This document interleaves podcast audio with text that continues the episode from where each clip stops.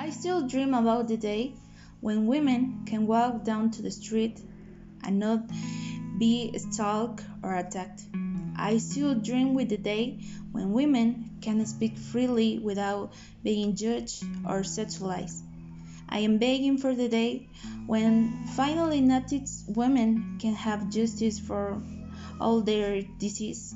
I imagine the day where I can feel relief because my aggressors have paid for what they did to me. I can't wait to see the day no girl has to feel guilty for dressing how they want. Better yet, I dream about the day when we can see animals as they are, living beings. Equality isn't an idea, it's a practice. We practice it when we don't treat other people or other animals as objects.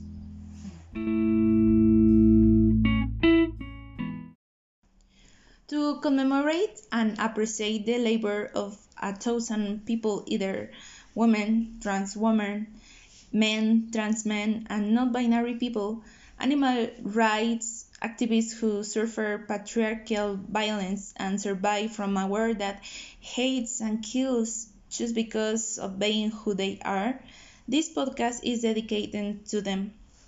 The political subject of anti-speciesism, feminism, and veganism has always been animals, but it also has to examine the historical gender, race, and class implications of meat culture.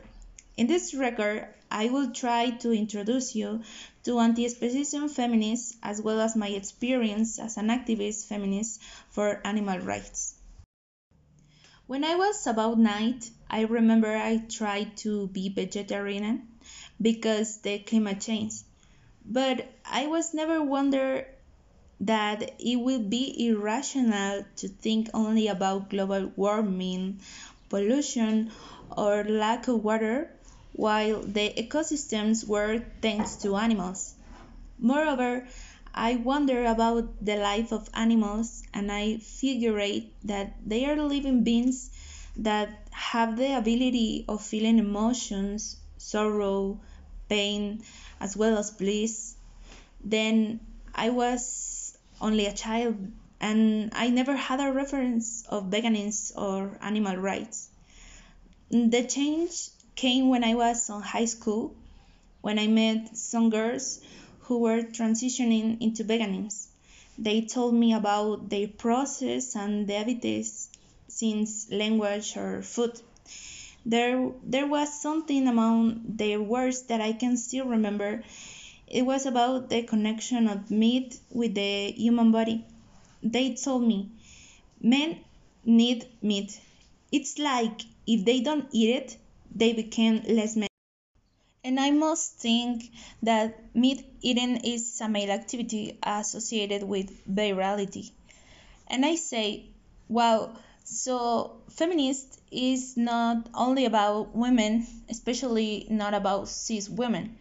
It's a challenging objectification to challenging a culture built on killing and violence and I was concerned because I have never heard about that either at school or home.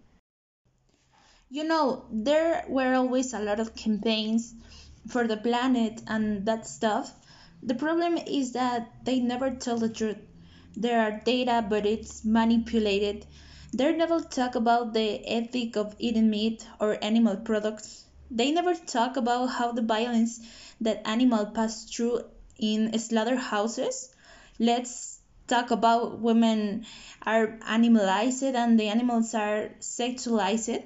Haven't you wondered why there are more vegan women than men?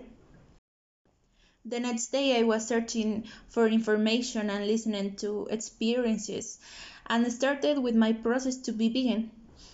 I only knew that I could never live with myself if I didn't respect other species with the respect that I demand as a human being and woman.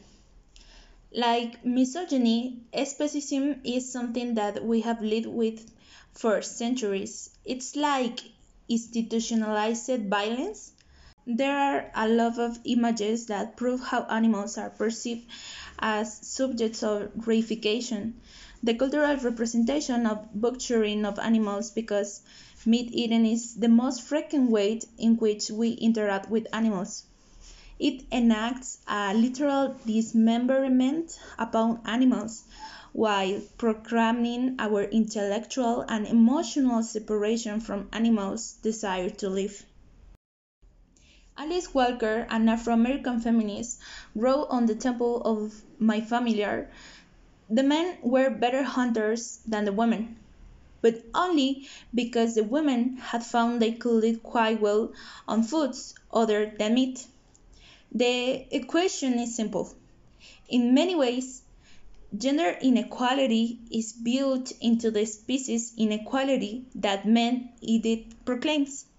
Because for most cultures, obtained meat was performed by men, and the animals for food include se sexual segregation in work activities, with women doing more work than men, but work that is less valued, women responsible for childcare, and the worship of made goods. It seems that women work and creativity is never enough to be recognized. In the other hand, in cultures where practice plant-based food, women gain an essential economic and social role. Coming to the end of this chapter, I like to get it back an analysis from Frankenstein by Mary Shelley, which is a novel that relates feminism and vegetarianism. Moreover, because feminist literary critics and historians have failed to explore the association that Shelley and several 19th and 20th century pacifists made between flesh eating, domestic violence, and war. These women saw the elimination of violence on the dinner table as a first and necessary step toward eliminating violence on the domestic. Mary Shelley was vegetarian. She grew up in an environment in which vegetarianism and much discussed and often adopted by such writers and activists.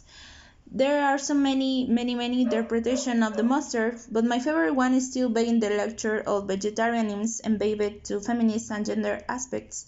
The Gothic novel exemplifies how the creature includes animals within its moral codes, but is deeply frustrated when seeking to be included within the moral codes of humanity. It learns that regardless of its own exclusive moral standards, the human circle is drawn in such a way that both it and the other animals are excluded from it.